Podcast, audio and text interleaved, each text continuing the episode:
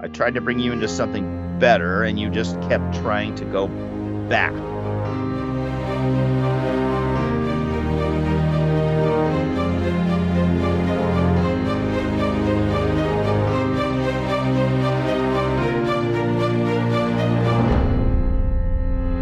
Hello, this is the Adventure Through the Bible podcast. My name is Matt. Joining me today are your friends and mine, Karen Yeah. and Tracy. Good morning. Good morning, everybody. Welcome to episode 120. Can you believe that? Yes, I've seen everyone come and go. Well, no, I take that back. I've seen all 119 come and go. There you go. 120 episodes. I, I get a little thrill out of that myself. So I thought I'm I'd share. exhausted just thinking about it. it's 100 and, 120 weeks, not including not including the ones that we've skipped here and there of of uh, of of doing the podcast. So uh, that's cool and good on you guys for your for your dedication. We've been we've been uh, just discussing all the all the you know the Bible standards of life and all that kind of stuff this morning and lamenting at the over being in the 50 and over crowd. Well, some of some of us are over 50, 50 Hey. here. Some of us aren't there yet. So, uh, you know, us young whippersnappers are uh, laughing at you old folks. Folks being singular, I'm the only one here who's attained that level of mature maturity. We're we're both old souls. yeah. Are you really? Because I've noticed distinct trends of immaturity in both of you. I have no idea what you're talking about. Neither do I. uh, we, we we're just keeping you young, Karen. Keeping you young, letting you hang out with the young kids here. All right. Well, now that we've berated Karen enough, uh, that'll never be enough. But uh, let's get into our topic today. We are studying the chapters of Ezekiel, chapters 23 through 27. Gosh, this was a fun reading this week, wasn't it? No. No. this is what's kind of some of that stuff here is like, okay, I'm waiting for the joy, Lord, waiting for the joy. Yeah, no, not this week. Gracious. Not this week. No. no. So fortunately we've had enough in the past. We know where things are going and and um we know that it's there. But yeah, this week was this week was kind of a rubber meets the road week. And um not a lot of not a lot of fun, gotta be honest. So chapter 23 starts right out the gate with uh, two harlot sisters. Now that means that that right there alone, just that concept is is uh, a lot to swallow. Of uh, you know, pro- prostituting sisters. Um, it's like, what kind of family did were, were they coming from? Well, we know what kind of family they were supposed to be coming from, and it just uh, went bad as we've seen. So we have these two sisters that are presented in vision to Ezekiel, and they get the names Ohola and Oholiba. And Ohola, we're told, is Samaria, which I really kind of took to be not Samaria, the city specifically, but sort of like Samaria. Well, I guess Samaria was the kind of the capital of the northern kingdom of Israel. And then Oholiba is Jerusalem. So we're talking about basically the capital cities of divided Israel here. I looked up those names, by the way, and I was just sure I was going to find something great and deep and like sort of pithy to bring to the table. Nope. Mm. If there's something Nothing. deep and pithy there, I didn't find it. No, what I saw is the names mean Ohola means her tent, hmm and Oholiba means my tent is in her. hmm So, I mean, I guess in that aspect, though, this is, you know, th- they were supposed to be representing that meeting of God and man. Israel was supposed to be this place where people could see this interaction of God with human beings. We think of that, and when we're talking about them as tents, I suppose we're talking about the sanctuary or the temple, whichever uh, iteration of that you want to think about, because the sanctuary is where God and man come together. And I think it's been presented in different ways throughout history. I think the first sanctuary really was Eden. Then we had the sanctuary uh, in the wilderness as the as they carried the tent around with them from place to place, and then we have the temple in Jerusalem. So I, I get the names. I get why he would call them this because they're supposed to be representing that that joining. But as we know, and as is spelled out in in the text there, that they just kept selling themselves out. I mean, in in some ways, almost literally. Literally. And here, really, we're talking. It's talking about specifically Egypt. I don't know if it really means literally Egypt. I kind of get. I mean, I know. I know that a lot of times they kept, even in the wilderness, they kept looking back, wanting to go back to Egypt. You know, I think Egypt kind of stands. It's just symbolic of the world, Yeah, the outside world. Yeah. It's where you came from. I tried to bring you into something better, and you just kept trying to go back. And and so yeah, Egypt is is kind of being used as a figurative picture of of yeah that surrounding world, everything that's different from what God is trying to present for them.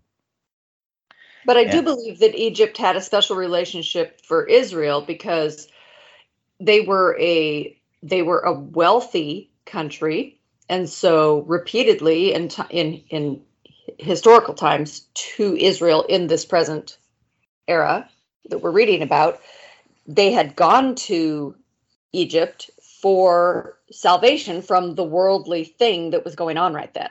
Hmm and they had either they would either go there and buy supplies or they would you know go there and live. And that doesn't mean that their intentions were evil when they went there but that became a place of slavery because of its comforts and conveniences and they would lose track of God's calling by going to a secular place that catered to their worldly needs they would lose track of their place in God's calling and i think that to Israel that's what Egypt symbolized in this in this call out here Mm-hmm. Yeah, I, I agree. It goes into talking about the older sister, which we get named as Samaria, mm-hmm. and talks about how she was a harlot with the Assyrians specifically. So see, this is where we can see we're not talking we're not talking just Egypt. We're talking about all the surrounding. And as we get into the reading more today, we're going to see how all these surrounding nations are really a part of this. But she was there talks about her harlotry specifically with the Assyrians. And I've you know, we remember that they kept trying to have these alliances with the Assyrians. It didn't ever really work out. And I mean it was the Assyrians who eventually took out Israel, carried them off, and Israel was gone. But talks about how how she never gave up the harlotry she brought from Egypt. They just kept trying to do the wrong things. And you know, last week some of the things we were talking about led led me to believe that Israel had already been falling into idolatry while they were in Egypt. I think they had seems like they had probably started to worship some of those Egyptian gods. They were bringing idols into their homes. We know that they were carrying them with them in the wilderness and they just never quite gave that up. And so eventually God delivered them to the Assyrians because they just, you know, they just kept falling away. So then when we get to the the younger sister, which was named Oholibah or Jerusalem, we're told that she was more corrupt than Samaria, even though she saw Samaria's downfall. Now, more corrupt, I mean, Judah had watched Israel fall. They had watched those that progression of bad kings that Israel had. They kept, you know, they watched them just degrade, degrade, degrade until they were carried off by the Assyrians. And Judah just kept doing the same things. They just kept trying, working into all the same stuff that they had seen Israel do. It's kind of odd to me that we had that split between the two nations, yet Judah really doesn't seem like Judah was really all that different from Israel. They just had a different king. But they fell into the same things, the very Yeah. same things. Yeah, they were doing the exact same stuff. So, you know, it makes me think back. It's like I'm trying to remember back why really they had why they had that split of kings because they were doing the same stuff, and it was worse for Judah or uh, for Jerusalem here because they had seen what Israel had done and kept doing it, even though they were spared, even though they were kept out of that Assyrian insurgents. Is that the right word I want to use here? Of uh, of of of hauling hauling them off and getting Israel taken apart. Jerusalem, didn't change their ways. And so that's seems like maybe that's part of why they were more corrupt. And maybe in a lot of ways they were just doing worse things. I mean, they did have the temple there in Jerusalem, and we saw, we've seen what they did to that temple. We've seen how that symbol of that meeting, that joining of God and man was so corrupted. So you know, I have it written down here when I was looking at it that I looked at it as like Israel being a body where Jerusalem was really the heart of it, where the temple was. And it was literally taking in these other countries' practices, idolatry, all the way into their heart and to defiling the temple. And at the end, or where we see them right now, is that they're completely away from God. I, you know, I'm wondering if it was just outside to the very core of them, is how it's being explained. Yeah, you've taken the heart, you've taken the allure of the world all the way to your heart and away from me. Despite the examples that you've seen yep. and what happens. Yeah. Right. So, uh, Karen, you want to give us a, a graphic description of what's going on in verse 20? Is this something horrible? What are you doing to me? you don't want to do it. Good gracious. Yeah. So I, and and I actually noticed this in a couple of different ways as I was reading along. Like this this is actually pretty graphically worded. Like when he when when god is trying to describe the intensity of the corruption the the spiritual corruption that's going on here like he gets really graphic. He gets really graphic about how young they are when they start and what it is that they're craving about their other lovers right Mm-hmm. And I know that God's people are said to be his bride, but there are places in the Bible where I read the verse in Genesis where it says that Adam, you know, quote unquote, knew his wife Eve and she conceived. Mm-hmm. Right? Like, so intimate knowledge, like intimate enough to be husband and wife. That's the same word that it uses later to describe how God knew Abraham. Right. Wait, what? wait, what right. just happened? Right. Mm. And so it gets really like this the so to, to me like i read that and and like i just i just hear sex right and i have to i have to ex- i have to expand my thinking to be like because the idea of like combining sexuality with with spirituality is so strange to me and yet i get that it's this intimate knowledge that only comes with your well is supposed to only come with your life partner yeah. and no one else has it and it's supposed to be special. And so if one person goes off over there and is like craving craving craving other people like that's a really bad thing. Mm-hmm. and it's kind of gross for the one that's left at home to think about going going and getting them. Like they're literally a petri dish of everybody they've gone out with since you.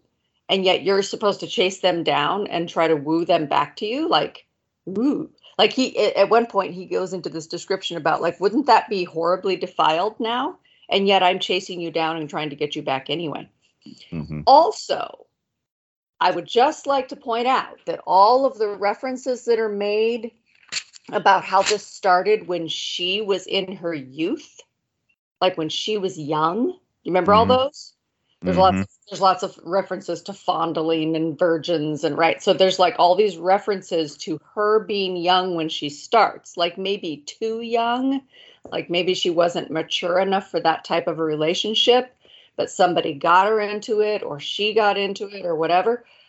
I have had enough education in certain things, like about sexual abuse and whatnot, to tell you that both genders, if they get into sexuality too young, if they are enticed or forced into it before they are they themselves are ready, it it messes you up forever.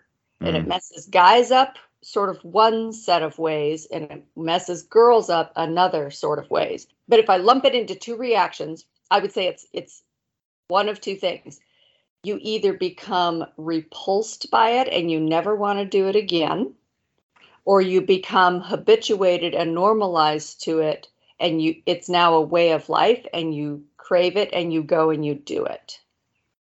Mm-hmm. Either way, your perception of what it's supposed to be is now wrong and it's really hard to correct it. So I overlaid that knowledge with how God responds to it. Like he's watching basically. So if I put this into like modern day sort of diagnostic terms, I would say God is watching his bride who was mistreated when she was young and it has trained her into bad habits and she now craves things that she shouldn't crave. He's trying to show her the proper relationship and she's over here in the weeds trying to get with anybody who will put out, right? If that makes sense. Does mm-hmm. that make mm-hmm. sense? Yep it's it's a huge huge compromise of what is supposed to be and we were actually talking about this before we started recording about a different situation but it comes back to the same standard like we humans can mess up a relationship any which way like you have two flawed creatures with flawed impulses getting together. And I'm not just talking about sex, I'm talking about all the different ways you can mess up a relationship. Yeah. And and so when two humans are in a relationship and the relationship gets messed up, it's really easy to take my point of view and assume that I'm right and look with blame at the other person and stand my ground indignantly and need them need quote unquote need them to come to my side and do things quote unquote right. So that's a complication of human relationships. When it comes to a relationship with God, that issue goes away because if there's an issue in the relationship and we feel that we are being violated or we are indignant or we feel like we need more or less of a certain thing, if it's a relationship between us and God, we're pretty much guaranteed we're wrong.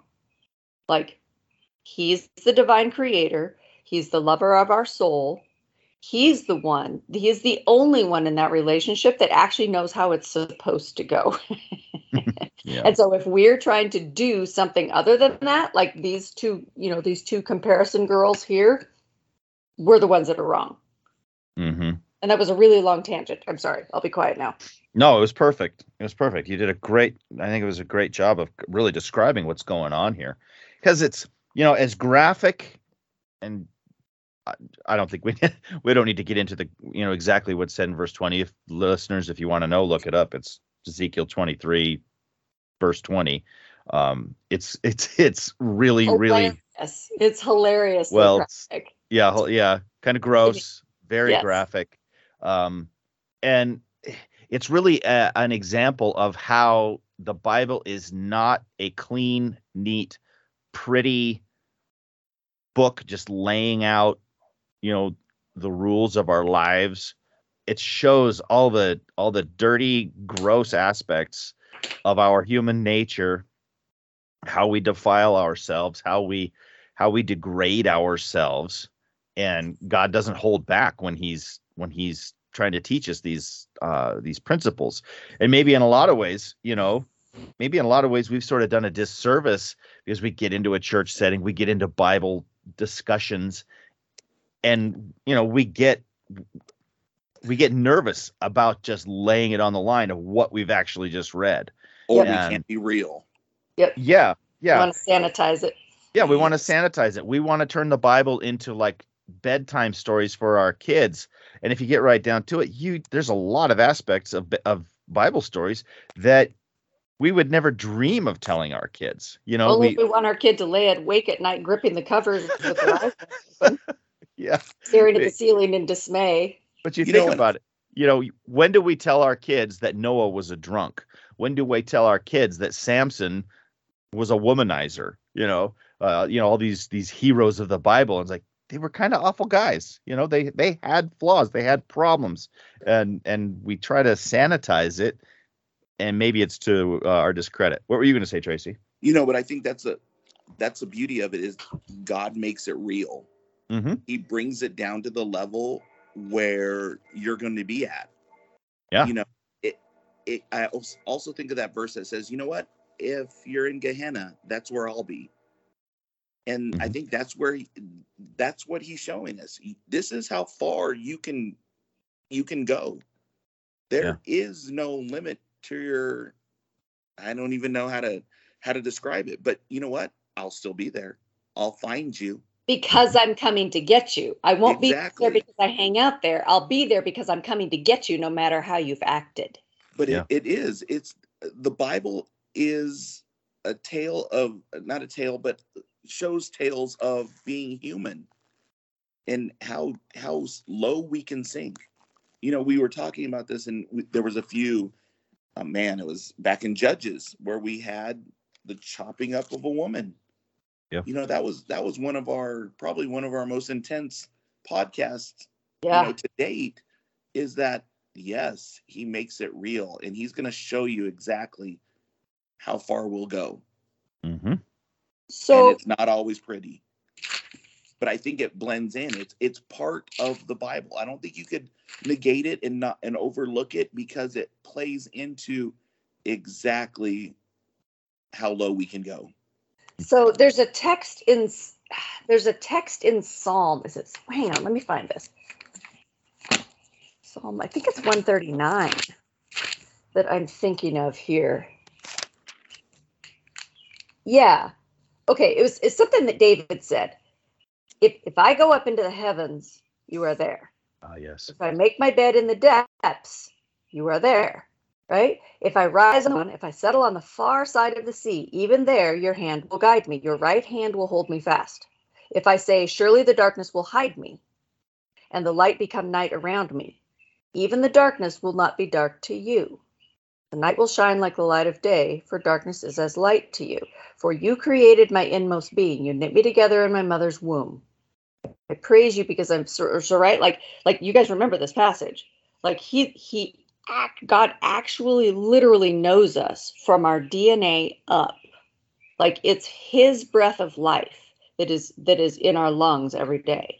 And so when you get into this these rather graphic descriptions of God's rage, right? His rage and his disappointment that we continually stray and how actually kind of gross it is or should be that he continually pursues us in spite of everything we've done. And it's like you know it it talks about you know becoming a prostitute in your in your youth and and like seeking out like not just not just accepting the customers who come to you as a prostitute but like seeking them out and doing it for free. Like no like i'm going to write to men in other nations and i'm going to invite them over right? Like this is this is blatant unfaithfulness from the relationship that he's inviting us into. And as we read through these chapters it gets really really interesting because he's mad at israel and judah and he draws the illustration of the two adulterous sisters right? But then from there through the rest of the chapters it becomes this theme of don't grieve what is temporary. You know what we're here for is the ultimate relationship with god. And then from there it goes in in the later chapters of what we read today it goes into the final results of other nations who have already burned their bridge with god. He's already spent all the years trying to reach them. And now Right. he's prophesying against them because they've gone past what he can and will tolerate. So there are limits. He's still pursuing um, israel and judah and it looks weird. Like if it was a human pursuing another human in the face of how one of them acting this way, it would look really weird. And you know, I'm in the field of psychology, and if somebody was, if one of my clients was acting like that and continually pursuing a wife who was cheating and cheating and cheating and cheating and just doing everything she could to get out the door and away from him, I would I would not say, yeah, go you. That really represents an excellent character on your part. I'd be like, are you a rug? Like, are you a rug? Why are you lying down and letting this woman treat you like this? Why do you still want to go back? Where's your self respect, right? So, from there again, that's the human standpoint. Between humans, we have to have our guard up a little bit because we can't trust that the other one has our best interests in heart. When it comes to God, if there's a flaw in the relationship, we are guaranteed it's on our end. Well, we're told here that all of Jerusalem's lovers are going to be turned against her. So these are, I think Karen, you said something just a minute ago. How and we've read in the past how she was, she was the one doing, like the enticing and and the and the you know we've read before. You know, she's the one paying people to come to come have sex with her. Well, Uh, it, in this week's reading, it was like she's writing letters. She sees Yeah. a drawing of men in other nations, and she's like, "Oh, I want me some of that." And she writes him a letter and says, "Hey, come on over here. yeah, come on over here. Travel from one nation to another because I want me some of that." right, right. And so we're told that all these these then lovers of hers are going to turn against her. So Right. we're talking. Uh, it was spelled out here: Babylonians, Chaldeans, Pekod, Shoa, Koa, Assyrians. All of these are going to turn against Jerusalem or Oholibah here, and so they're going to remove her nose and her ears, which is. I mean, let's face it. You take the nose and ears off of a pretty lady, and she's not going to be so pretty anymore. You know, she's not going to look so desirable anymore. Um, and you know, some of the readings we've done before, it was a little questionable at this point just how desirable she looked anymore anyway. Right? If she's having to offer up money, like, Mhm. "Hey, I'm over here." No, no, no. Hey, uh, okay, I'll pay you. Yeah, but essentially all of the desirable traits are going to be gone because her clothes and jewelry are gone. Uh, she's she's she's not physically attractive anymore, and this is how God's going to force her to give up her harlotry. And sh- But I have in my notes here yes, that but we see that we see that with with um with Israel because we go back to oh Hezekiah and remember he was on death's door and he he begged for more he begged for more time got 15 more years and remember the Babylonians went there Mhm. and what did he do he, didn't- showed him he showed him the gold showed him the stuff. Yep. he showed him the stuff. And I was thinking that parallel right now is that, you know what? You had the opportunity to spread God, but you showed him everything else, your innermost treasures. Because it says Hezekiah took them everywhere. Showed him the Mhm. gold, golden um, shields, showed him all the money they had, and didn't tell them the source of their prosperity. And what did they do? They started making plans right then to come and take over their country. Yep, came came for it. You you have stuff I like, and I would like to have it, and so we're gonna come and get it. Yeah, absolutely. Yep. So just like the harlot here, and Karen, I think that's hilarious. Come get some because I showed you everything I have, yeah, and I'll pay you for it. Take everything I have. yeah, yeah. That's really what happened. So as the chapter continues, then the sisters get judged. Everything they've been they've been doing says it's going. We're going to declare to them their abominations. So we're talking about. Uh, it spells out adultery with idols, sacrificing their sons, which still boggles my mind. I mean, we're not talking we're not talking allegorically here. We're talking literally sacrificing their children, passing them through the fire to that to that statue of Molech, you know, that furnace that they would lay their kids on and burn them to death. Just absolutely disgusting stuff. Uh, talks about how they have defiled the sanctuary, which we've seen. They've turned it into a stables. They've turned it into a brothel. They've turned it into a storage unit. Um, so defiled the sanctuary and profaned the Sabbaths, and it says on the same day.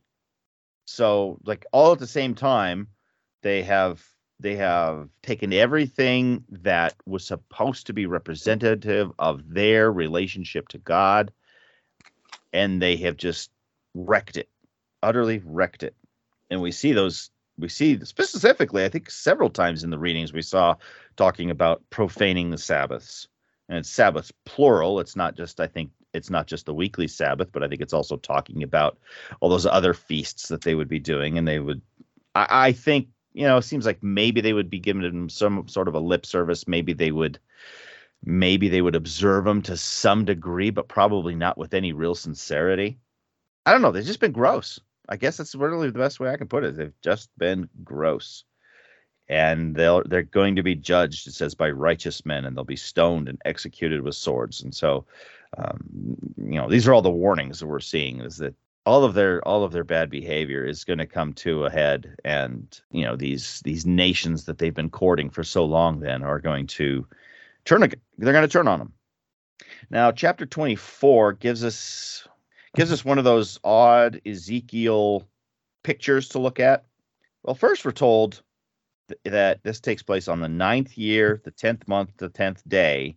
This is exactly when Nebuchadnezzar starts his siege against Jerusalem. Now, remember, Ezekiel's already in Babylon at this point. And so God is telling Ezekiel, write this down. This is when it happened. It was today. So make note of it. Nebuchadnezzar put Jerusalem under siege. Now he's going to uh, illustrate this by having Ezekiel fill a pot with some water and some meat and start bringing it to a boil. And so the pot represents Jerusalem. The meat in the pot represents the people in Jerusalem. And then it talks about scum in the pot. And I took this to be all the sins that Jerusalem was was uh, committing. So it's like the pot isn't clean and uh, the the all the gross aspects of it didn't get taken out of there and we're going to let it sounds like to me like we're going to let the pot basically boil dry and burn up all the meat. And then the pot itself is going to be just left on the coals and the pot itself is going to burn up. And so that all this stuff is going to get consumed. And so this is a picture of how god is dealing with with jerusalem uh, essentially take it down to the foundations and and start over it reminded me of what we read last week about when God was calling them dross. mm-hmm. Like he was saying, you know, they were supposed to be they were supposed to be the leftover purified silver, and instead they're they're actually the dross. Like they're the the things that you want to take out of the silver to get quality. Mm-hmm. And and I kind of took it as another uh, sort of metaphor for that. Yeah. And interestingly, it was it was like choice cuts of meat that were in Yeah. the pot. And so I think that that you know that says something about how God still views the people. This is the good stuff. This you know, this is the good stuff that you would normally want to try to save. And but we're not going to be able to save it. We're going to have to let it we're just going to have to let it sit there and and and go and you know, if you've ever let a pot boil on accident, you know, had a had something in a pot and you let it boil, and you know, it gets ruined. It's it's ruined. And of course, if you leave a pot on a stove um, with nothing in it, you, you you're likely going to mess up the pot too. So it's all needing to be cleaned here because it didn't get. It, it almost seems to me like maybe it didn't. I don't know if my analogy is right here. Almost like it didn't get cleaned beforehand, or it was just sort of let. Yeah, I guess because they brought the sins with them. They brought it all with them, and they didn't let it go, and so it didn't really get cleaned before they started cooking. Well, yeah, he says, Woe to the city of bloodshed. Okay, so I've got this parallel Bible. So New King James says, um, so this is in verse 6, chapter 24, verse 6. Woe to the bloody city, to the pot whose scum is in it, whose scum is not gone from it. And then um, the NIV says, Woe to the city of bloodshed, to the pot now encrusted, whose deposit will not go away. So, so yeah, the pot because so so the city of bloodshed. The way I read that is the the behavior, the actions of the city in the past is the crust, is the scum that's in the pot, and so Mhm. now it has to be sort of cooked out of it, Mm-hmm. like Right. purified silver. Right. So that's uh, an interesting little picture we get. And then God has Ezekiel do something again because he likes to use Ezekiel for for these examples. And I don't ever want to be a prophet. Can I just say that now? Like I, I, know, Paul Paul and his covet for yourselves the best gift. I don't want to be a prophet. It looks like it sucks. Not gonna lie. Yeah, Ezekiel's had to do some odd stuff like laying I, on I, his. I don't want to have. I don't want to be sawed in half. I don't want to. I don't want to chase a prostitute for a spouse. I don't want to like. I don't want to do the things the prophets have to do. Right. I don't want to lay on my side and eat eight ounces of whatever for three years. I, I don't want to do it. no, no, I agree. well, yeah. So this picture, this is one. I don't know. As I was reading it, I was, I was struggling with it. Got to be honest, because it it seems. Well, I don't know. I don't know the circumstances around all the pics stuff, but let's just say let's just get into what it talks about. Ezekiel is given prerequisite instructions for something that's going to happen here. He's told that I'm going to, I, God, are, I'm going to take away the desire of your eyes, but you are not going to mourn about this. You're not going, you're going to keep, you how to put put your turban on your head, your sandals on your feet. You're not going to openly mourn. And Ezekiel tells the people this. And then that night, his wife dies. Uh, wouldn't want to be the prophet's wife either, I guess. I don't know. I struggle. I struggle with this one because I'm, you know, of course, I'm wondering how much is God's hand in his wife dying? Was she going to die anyway? I don't know. Probably. We're not given. That's the way I took it. Yeah, we're not given any any details about why she dies. Um, He's not. I mean, God's not gonna, you know, sort of smite somebody down. I, I just took it as like he already knew. And if if let's just say let's if it was like a Sodom and Gomorrah thing where no, you will be destroyed. Well, okay, there was a reason Sodom and Gomorrah was destroyed, right? So we, I mean, we e- either. I think when it comes to people's lives, we either trust God or we don't. Yeah. Right. And and and in, and in this case, there was no particular curse against her, so I just kind of took it that she was ill and God just knew that she was going to die and used this as a time of illustration. hmm I mean, obviously Ezekiel didn't know that she was going to die or imminently or whatever, but God definitely knew that she was going to die. hmm Yeah, we're not given any real details there, but this is the picture that's happening. As Ezekiel then is told, don't don't at least don't mourn openly. I don't know how you don't at least mourn internally when you're you know when your Well- wife dies if she's the quote unquote desire of your eyes.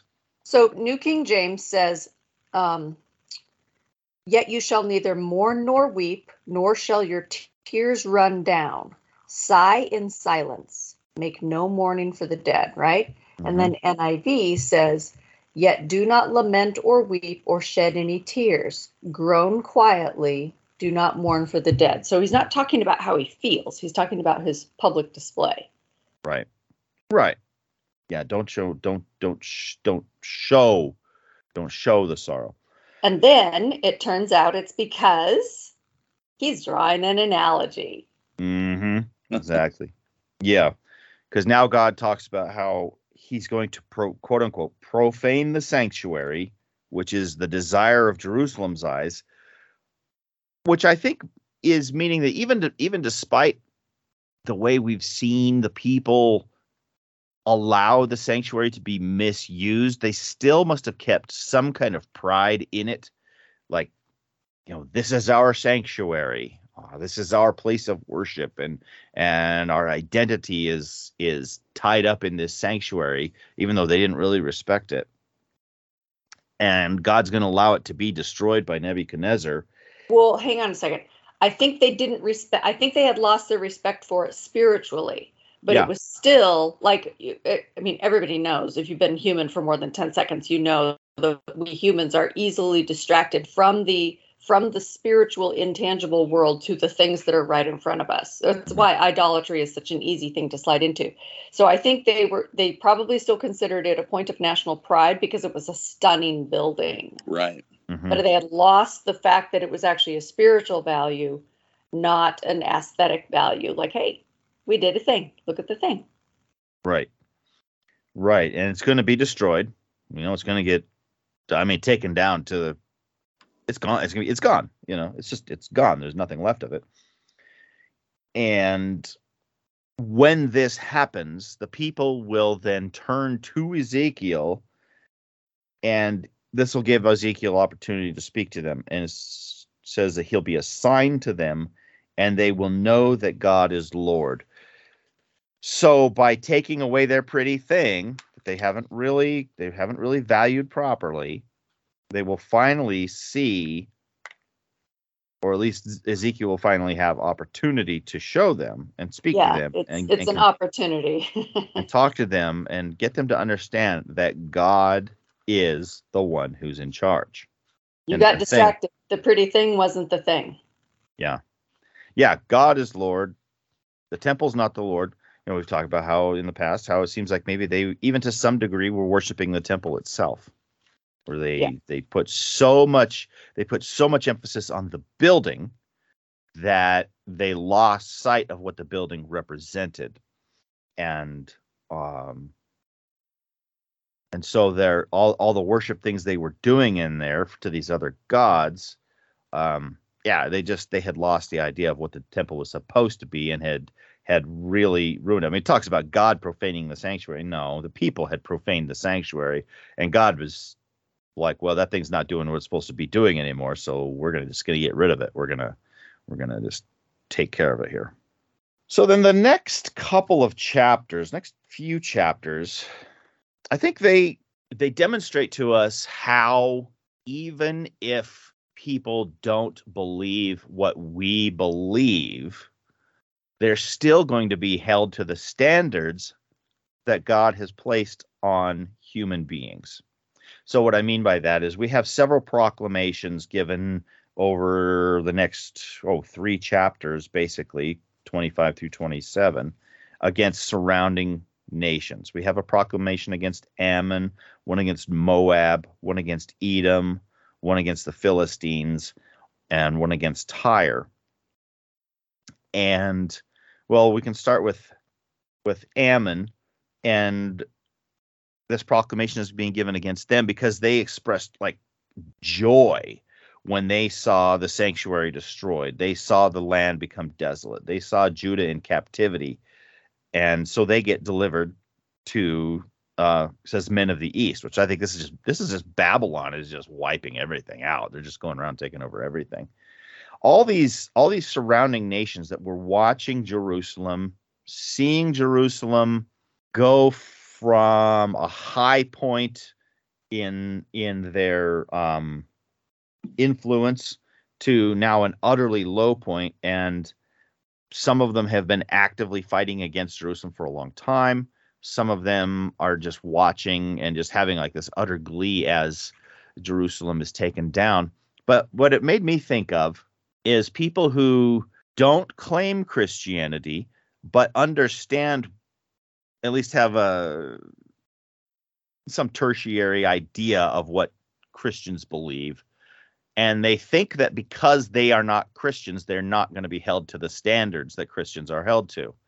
Like, well, I'm glad I'm not a Christian so that I don't have to do that. Oh, well, like we were talking before we before we started recording today, when there are doctrines held by uh, by Christians, and of course, different denominations have different doctrines. But thinking thinking that you are not subjected to those just because you don't claim the belief in them, it's a bit of a misnomer. Because if God is real, if God has standards for people, God's standards don't change there you go.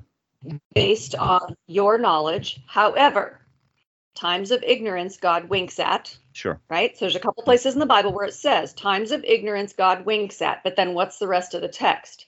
But now calls all men to repentance, hmm right? Mhm. So if you genuinely don't know, but you're serving God out of love to the best of your abilities, he's going to wink at the stuff that you don't know. That's kind of like, well, we don't want to crack down on somebody who doesn't even know the rules. Come on. Hmm But if you do know, but it seems too hard, or you don't feel like it, or you got distracted, or you had plenty of opportunities to know and you never pursued those opportunities. And I, I think that's the key. But, but then the rest of that text is, but now calls every man to repentance. hmm So there's a there's a time to when people will serve God out of what I would call immature love, right? And Isaiah, I think was it chapter 28 talks about that. It's like how how do we teach the gospel? How do we teach it? A little, little you know, line upon line, here a little and there a little. Hmm. And and it refers to new Christians as being babes just drawn from the breasts, right? So and Paul refers to the milk of the gospel. And he, at one point, reprimands, I don't remember which, which church in the New Testament, but he reprimands one of his churches by saying, You're still drinking milk. You should have graduated onto meat now, but you're still drinking milk. And at this point, it's by choice, right? So that's what we're talking about. Like, You, you're not trying to hold people responsible for stuff they don't know. Mhm. Have they had an opportunity to know? hmm Did they learn it? And did they then choose not to engage with it? Right. So that's that's kind of like the thing that we're talking about. It's like you're supposed to and and so when it comes to a, a quality relationship with God, we have to accept the teaching that becomes available to us. It's up to us to pursue it. But nobody's going to come spoon feed what you need to know for your own salvation. Like that's not how that works. Like Mhm. the Bible says flat out, you work out your own salvation with fear and trembling. Like that is on you to seek out that relationship, learn what you need to learn, make the corrections you need to make, and stay true to it. God is the only one who knows where each person is at on that curve. Whether it's a learning curve or a compliance curve, God is the only one who knows where each person is at or each nation is at on that curve. So what we're what we're looking at here in Ezekiel, we're looking at um, a nation who has had plenty of opportunity. Their knowledge curve is just fine. Their compliance curve is where they're sucking. hmm And then we start talking about the other nations. Whatever it is that they've been exposed to, God is comfortable passing judgment on them now. So apparently their their knowledge curve is acceptable to him and their compliance curve is not happening and he's putting judgment down. hmm Does that make sense? hmm That's kind of how I read that. Yeah these are all nations. I mean every one of them. Um we've we've we've read about their interactions with the israelites in the past. And a lot of times we've seen that they have acknowledged uh the idea that the israelite god was supreme that that uh he he is something to be reckoned with. Yet they kept having their contempt against the Israelites in various different ways. Um, you know, we can talk about the Edomites. That goes way back to the times of Esau and just holding on to a grudge. You know that that Hatfields and McCoy's grudge that the Edomites and the Israelites had kept for generations, I, I guess centuries at this point. Uh, Philistines, who we had seen we've we've you know some of the some of the most famous stories of the bible of like david and goliath and uh samson you know see, we, we've seen how god's superiority has been demonstrated to them in the past and they still didn't uh didn't recognize god's I shouldn't say recognize they have they've recognized it but they haven't complied with god's superiority So, so in the chapters about Tyre, for whatever reason, like some of these other nations, let's see, so Ammon, Moab, Edom, and and uh, Philistia get like little paragraph type entries of information in chapter 25, and then we hit Tyre, and Tyre gets um. two chapters Well, keep going. Chapter 28. We didn't read it yet, but Yeah, no, they get two. They get two entire chapters for Tyre. They get three chapters. The two that we read, the two that we read this week, 26 and 27. And then the king of Tyre specifically is still being prophesied against. And there was this, okay, so my daughter plays harp, and there was this, uh, it made me laugh. Lots of things make me laugh. It shouldn't. So sorry. But in chapter 26, when he's on a rant against Tyre, it says, I will put an end to your noisy songs and the music of your harps will be heard no more. And I was just like, that's hilarious because anybody who's ever been around a harp, like that's not a noisy instrument. It's it just isn't. And and I and I used to joke when my daughter was practicing when she was a kid. I would I would be like, Phew, at least she didn't pick up trumpet. You know how somebody's playing a trumpet, like it's in your face. Somebody's playing drums, like it's in your face. Somebody's crashing along on a piano, like it's loud. But somebody plays harp, and even if they play it horribly and mess up, it's just kind of a gentle sound. So I, I kind of had to chuckle here. It was just like a mom moment. I will put an end to your noisy songs, and the Yeah. music of your harps will be heard no more. Interesting. Yeah, I mean, I was gonna. I mean, I, I haven't been around them that much, but I was gonna say if it's played well, of course, it's a joy. But um, If it's Yeah. played not well, it's still a gentle sound over in the corner of the room. Like it's just not a big bangy instrument. Yeah. If your fart makes a really loud sound, you probably knocked it over.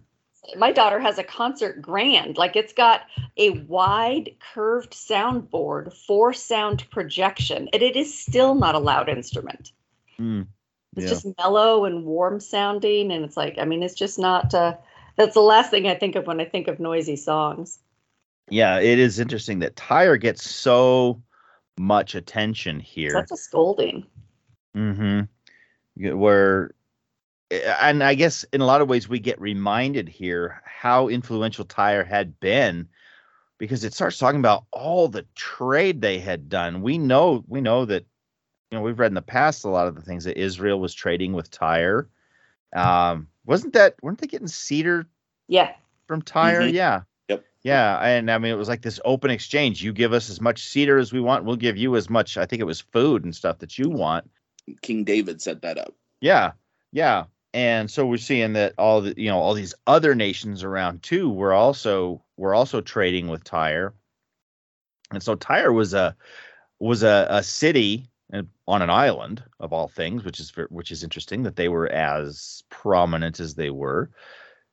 That had huge influence on the on this all these uh, surrounding nations and the, this proclamation against them is because they of the joy they showed when Jerusalem fell.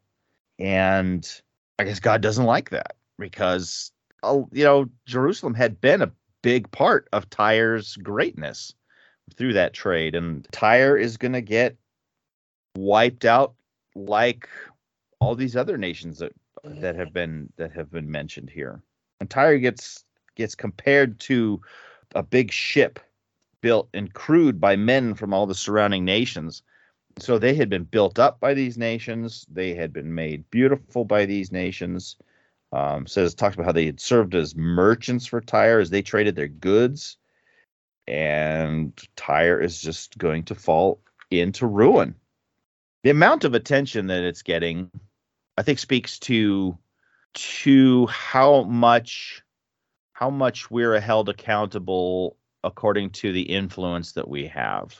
Where does our power and our influence lie? Where do we direct that power? And we're held accountable to it if we have great power of influence. I'll use the I'll use the old Spider-Man adage with great power comes great responsibility.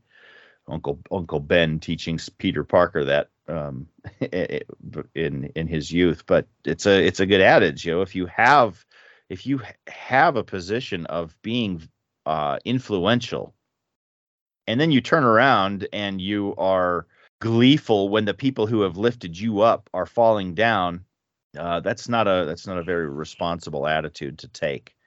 And God's not taking kindly to to their attitude specifically towards uh, Jerusalem here. I think it's exactly what you said. They they came into prominence from Jerusalem, from Israel. Yeah, yeah, and and God God kind of draws it out to make it very clear that That was trying to think back, and I can't think that they were mentioned before that. Were they? Did I just miss something?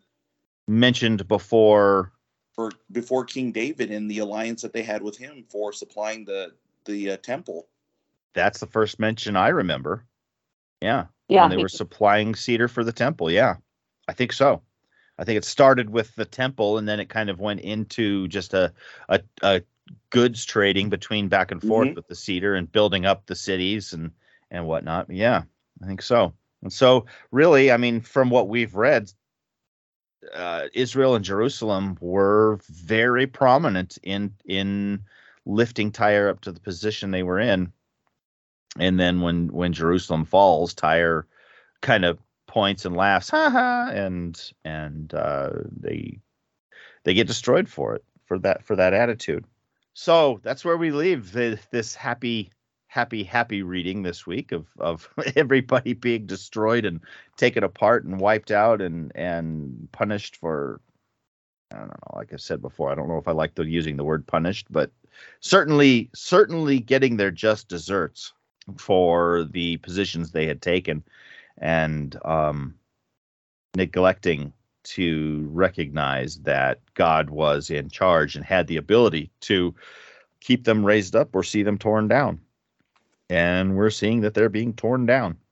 So, with that, next week, I guess we will be getting into Ezekiel chapters so 28 through 33. So, yep, as we finish this week and we think about next week, uh, and you're reading that, please remember that you can reach out to us at attbpodcast at theadventure.org. Look us up on Facebook. Be sure to share the podcast with your friends and family. Make sure that you subscribe to the podcast so that we reach you in your feed each and every week. We look forward to talking to you again next week. Thanks for listening.